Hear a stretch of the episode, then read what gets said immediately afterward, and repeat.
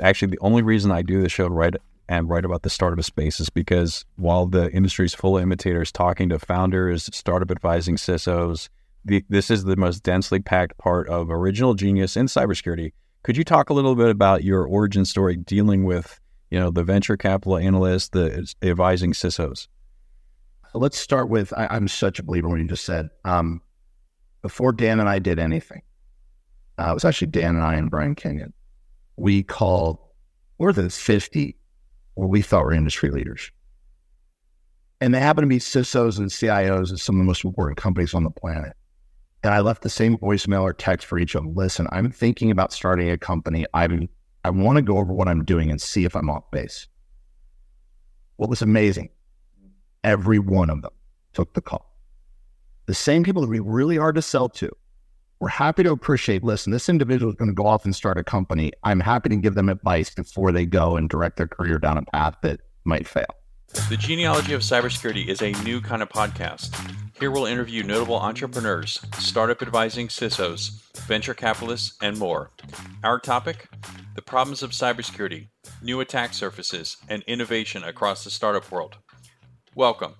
I'm your cybersecurity analyst paul shomo So today we're going to bring back Mike Fey, who was the CEO and founder of Island. That was uh, our episode three, pretty popular episode on the enterprise browser space, and of course Island in particular. And um, Mike, uh, you know, he was the the head of Symantec and uh, Blue Coat before that, as well as uh, what he's doing now with Island. And so some of these entrepreneurs and founders I'm going to have back on to talk about just general entrepreneurship, working with venture capitalists and the general topic of innovation and where things are going. And uh, Mike was kind enough to uh, give us some time for that. So that's what we're going to listen to right about now. This whole area, of the virtual assistants, I mean, ChatGPT has obviously caused a, a big stir. I mean, AI, it's hard to tell, but it does appear that AI maybe just stepped onto an exponential evolutionary curve. So I wanted to ask you, how different do you think browsing is going to be in the future?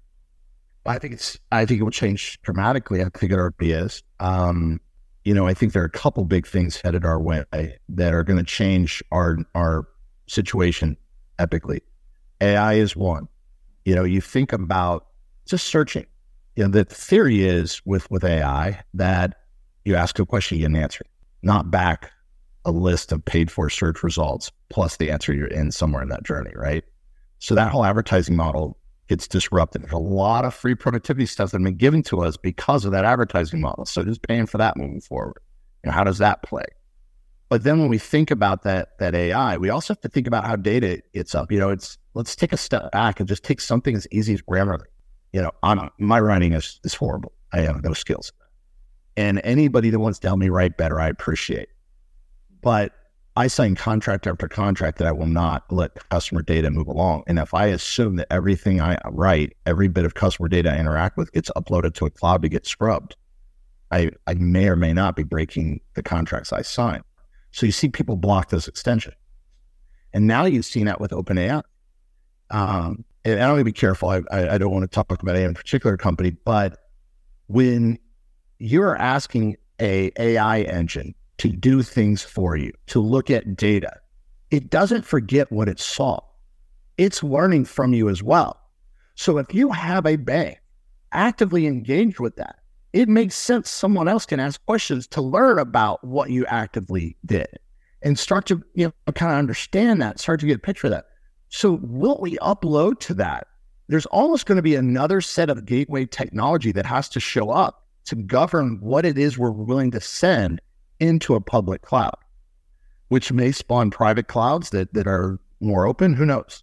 Um, but I also think it's not going to be one AI engine.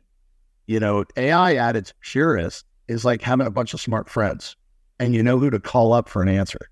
And right now we call one person and we get their, their best shot. But after you have more friends, you start going, this this guy really knows the restaurants. This one's really on movies. This one knows cars. You kind of call your friends and you get the best advice that's where AI is going to end. It, it, appears to me as this you know arbitrage of, of dedicated information. How we send data to that, what we ask of that, what's confidential, what's not, is all a very interesting part of the journey. That's one of the big changes. The second big change is quantum compute. That one will be big in the enterprise. Think of it like this. The minute quantum compute is available online for reasonable price, that means it's available to hackers for a reasonable price. That means I can break the encryption stream of even the most important data. So every self-respecting bank and the like, at some point, will to say, you we're going to up our encryption algorithm. The mathematical jump to that is far superior than what the hardware organizations are ready to do. So this whole break and inspect that is core to network security dies almost instantaneously like that because of performance and expense. So the idea of backhauling traffic in a, in a quantum compute world starts to become really interesting and really difficult. Then you throw on peer to peer and you know Web 3.0, and you just you know what are we really doing here? So those two in concert start to become it, and then you throw on the privacy laws. All three are going to make it really interesting on how you navigate this beautiful world that's being built. Uh, and having your main operating system uncontrolled, uninstrumented, you know, ungoverned is not how you way through that. I just recorded a uh, episode with uh, HiddenLayer. They one of the one of the Innovation Sandbox finalists this year, and they protect machine learning systems from attack. Uh, MITRE has a new framework. Um, it's beyond MITRE ATT&CK. It's called MITRE Atlas and steals attack. It, it basically covers attacks on machine learning systems. And you kind of touched on this. One of the weird things about uh, adversarial AI attacking is that it's it can learn. It's basically learning what your proprietary secrets are, things that you don't want people to know. Uh, I mean, that's really what deep learning is. If there's a vendor and you're using a product that does deep learning, it's learning your data set and about you, and it's taking that intelligence back to a central location. You know, there are certainly things the AI vendors can do to help. They can try to mask the requests and not learn and and and build filters and safe zones and all that stuff. And I think they will.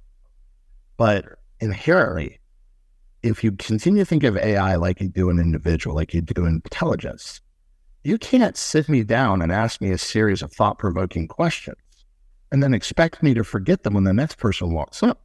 And, and, that's really at the heart of it that the best algorithms will be always learning. That, that, will, that will be what makes them amazing.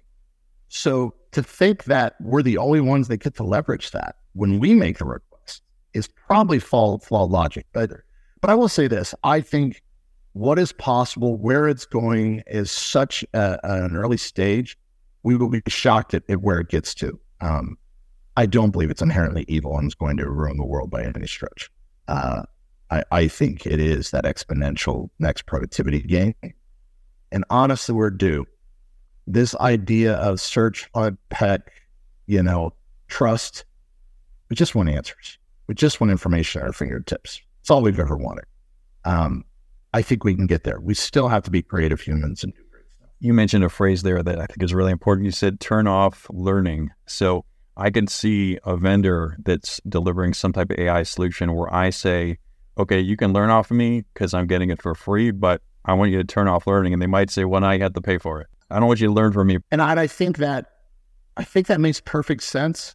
But when you tell an AI system to, to go review all mortgages written in the public record for a, a zip code, like it did it a data's been resolved that's been looked at. You know, can it really forget? I don't know.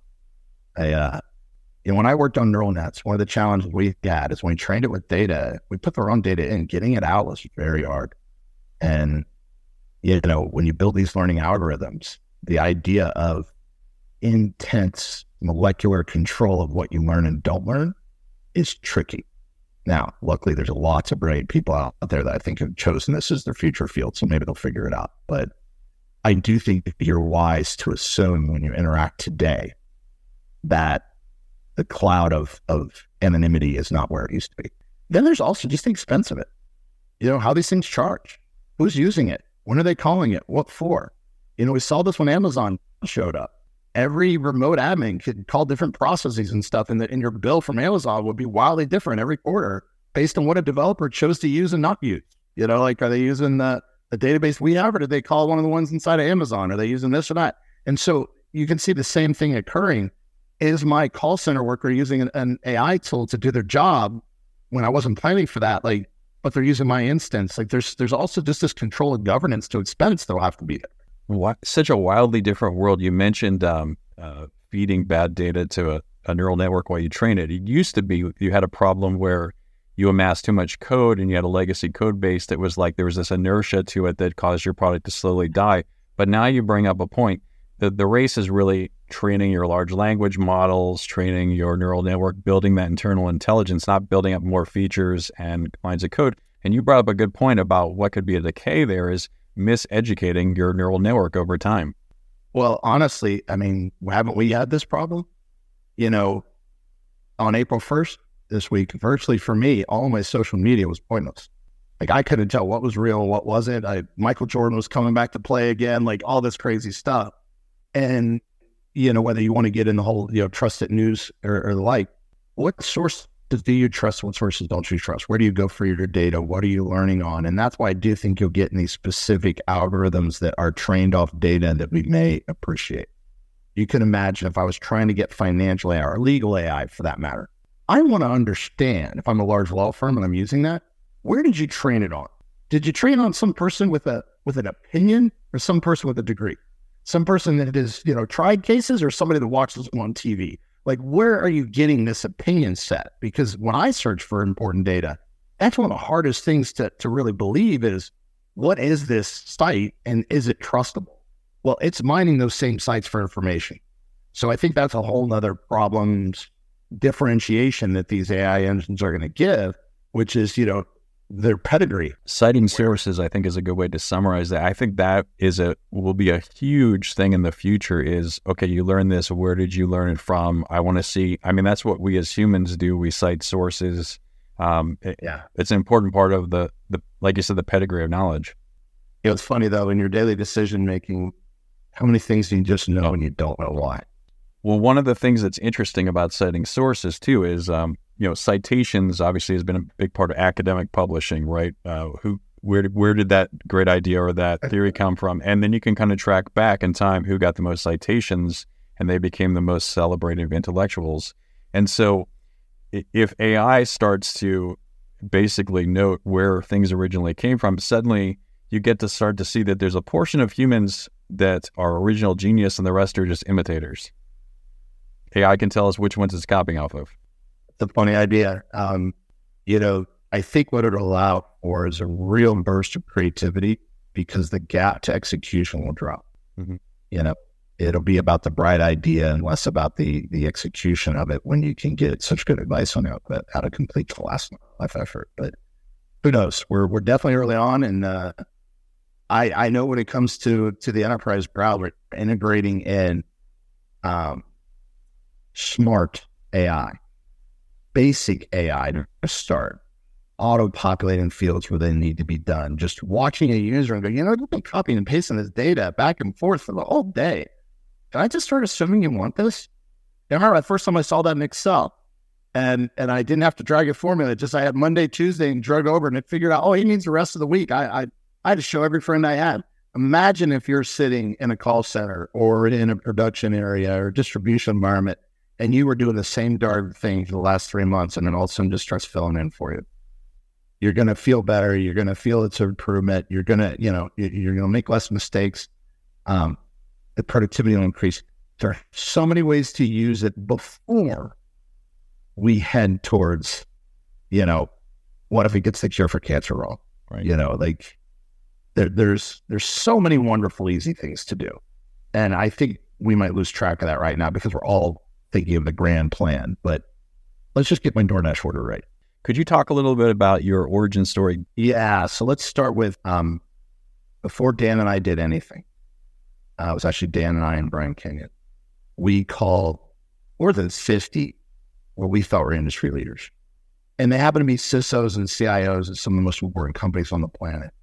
And I left the same voicemail or text for each of them. Listen, I'm thinking about starting a company. I'm I want to go over what I'm doing and see if I'm off base. What was amazing, every one of them took the call. The same people that be really hard to sell to were happy to appreciate listen, this individual is going to go off and start a company. I'm happy to give them advice before they go and direct their career down a path that might fail. Every one of them took it and they took that call quickly. They didn't push me out weeks, they took it that week. And so you saw these bright minds wanted to help. They wanted to see innovation. They wanted to, to lean in on that. And so we talked to more than 50 of them and we went through it. And, and I mean, we're talking hours of conversation and individuals. And then they call us up later and say, yeah, about some more? Someone, when they go call on their friends, say, listen, I discussed it with my friends. Here's what you need to think about. I mean, it, it not only was an, an uh, just a, it, it was so great to see humankind work that way that these very busy people that get hounded by every startup on the planet to buy their stuff were 100% willing to you know game theory with you. They didn't want to see another startup go down a bad path, build a product that didn't need to be built. Like they wanted to be in on that. So when it was time to fundraise, I, I kid, most companies start and they go hire a couple, they get a small amount of funding to pilot something. We felt like we knew. We knew it was needed. We were not confused. We knew exactly what had to be built. We had talked to all the right people that we game theoried it out enough. So that's why I went for 20 million out of the gate. I wasn't debating what had to be built. And we knew how far we had to take it. It wasn't to prove out that we built a browser that did a couple things. No, that was done. We haven't built a product that we could sit in front of these great people and they go, yes, you got it. So we went with a very heavy funding round. Um, and, you know, with a 200 plus billion dollar TAM, the VCs were excited that somebody was tackling a disruptive big area not just you know a, a second coming of a of a given tech. Um, the other thing that they, you know, to be honest, that, that really helped is they they know that everybody involved had experience operating. We were coming from a space we knew well. Um, we didn't need to do it. We didn't decide to become entrepreneurs. We saw a problem and we wanted to build a company for it. And they love that. You know, they they want experienced people that do it. You know, a lot of founders are very young. We obviously weren't. We're later in our career. Um, we'd see a lot. And given what we were tackling, we were the right shape, size, you know, experience level for what we were tackling. If you come from an alternate space, tangential cybersecurity, you didn't really help enterprises solve their problems for 20 years. You're going to build wrong features out of the gate. You're not solving their complexities. You're going to focus on zero days in the browser and hiccups in the browser. And I try to tell people how to be more secure in the browser. In reality, there's so many tools for that. There's so many different ways to do that, and you can sit there and debate that all day. Instead, we thought, what are they failing at? What is their nightmare? What could we solve? What is that big enough solve that they think about this idea, that they actually even consider it? And that's where we started. So, you know, I, I will tell you, our first year of development, despite all our customer calls, which we had the 50 to start with, and then CyberStarts brought in another 100 customers, and Soulwave brought in more, and Insight brought in more, and all this feedback we got to get we didn't change our build order for the first probably 18 months of building the product. Um, when you can let a development org go build heads down, you know, you're not whipsawing them around, they can get pretty good product out the door. And that's, that's what we're able to do. But, uh, back to your starting point, there are so many geniuses in our industry that are operating and, and hidden away from innovation because they're, they're busy, they're busy trying to save the world, right? I mean, some of the people I called, I remember one call, they had to call me back and said, listen, uh, we're dealing with the Chinese right now. They're, you know, they're, they're attacking our organization. Can I call you tomorrow? And I thought to myself, what a wonderful individual. Like the Chinese were attacking me. I, I might talk to you next month, you know, but like, call you did tomorrow. It, it's just, they learned to live in this phenomenal space and having access to them is, is one of the treasures. And we, by the way, we kept most of them as advisors to this process. Um, most couldn't couldn't be paid for advisors. Most just want to help out as they can. Uh, and uh, their insight and direction of where to take it, where to take it next, it's just absolutely priceless. And, and, you mentioned Bob. I mean, he's one of them. Like I met Bob in this process. I never met Bob before. We showed Bob what we were building. About halfway through the call, this makes perfect sense. I want to be involved in this. I want, I want, I want this for my organization. I've struggled with this for years this is innovative. This could this could change the world. We hear that a lot, and and I never knew these people were striving for that because I was always selling large companies, the next iteration, all that stuff. We were always thinking of them as you know a PO and you know how much more or less will we get in that process. You really want to see this industry change. So there's there's no shortage of those people. You just have to find them, but they are willing. So you mentioned before you before you even incorporated, you had these brainstorming sessions. What year would have that been? Is that 2021, 2020? What, when is that? Three years ago. So the browsers just combined on Google Chrome. you're basically talking to a bunch of it's a gathering of original genius. And I keep telling my listeners these are hidden collaborative spaces. They're around venture capitalists. And you're literally speaking about the way the world is going to be five, six years ago. You're talking about a world that the early adopters aren't going to see for five, six years. Yeah. It was uh you know, we we learned how to do that conversation. I started off and said, listen, don't worry about if I can't. Don't worry about if I can build a browser that, that pays exactly like the one yet. Don't worry about that. What if I did? And what if it did these things? Would you want it? What else should it do? Why not? Why would you? And then they went there. So we we we tried to remove them from the Mike, can you pull it off?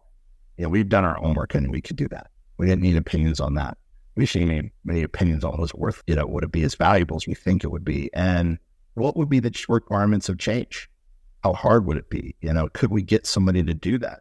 And you know, um, to their credit, not only did they tell us what to build and were accurate about that, they even told us how the sales cycle would work out.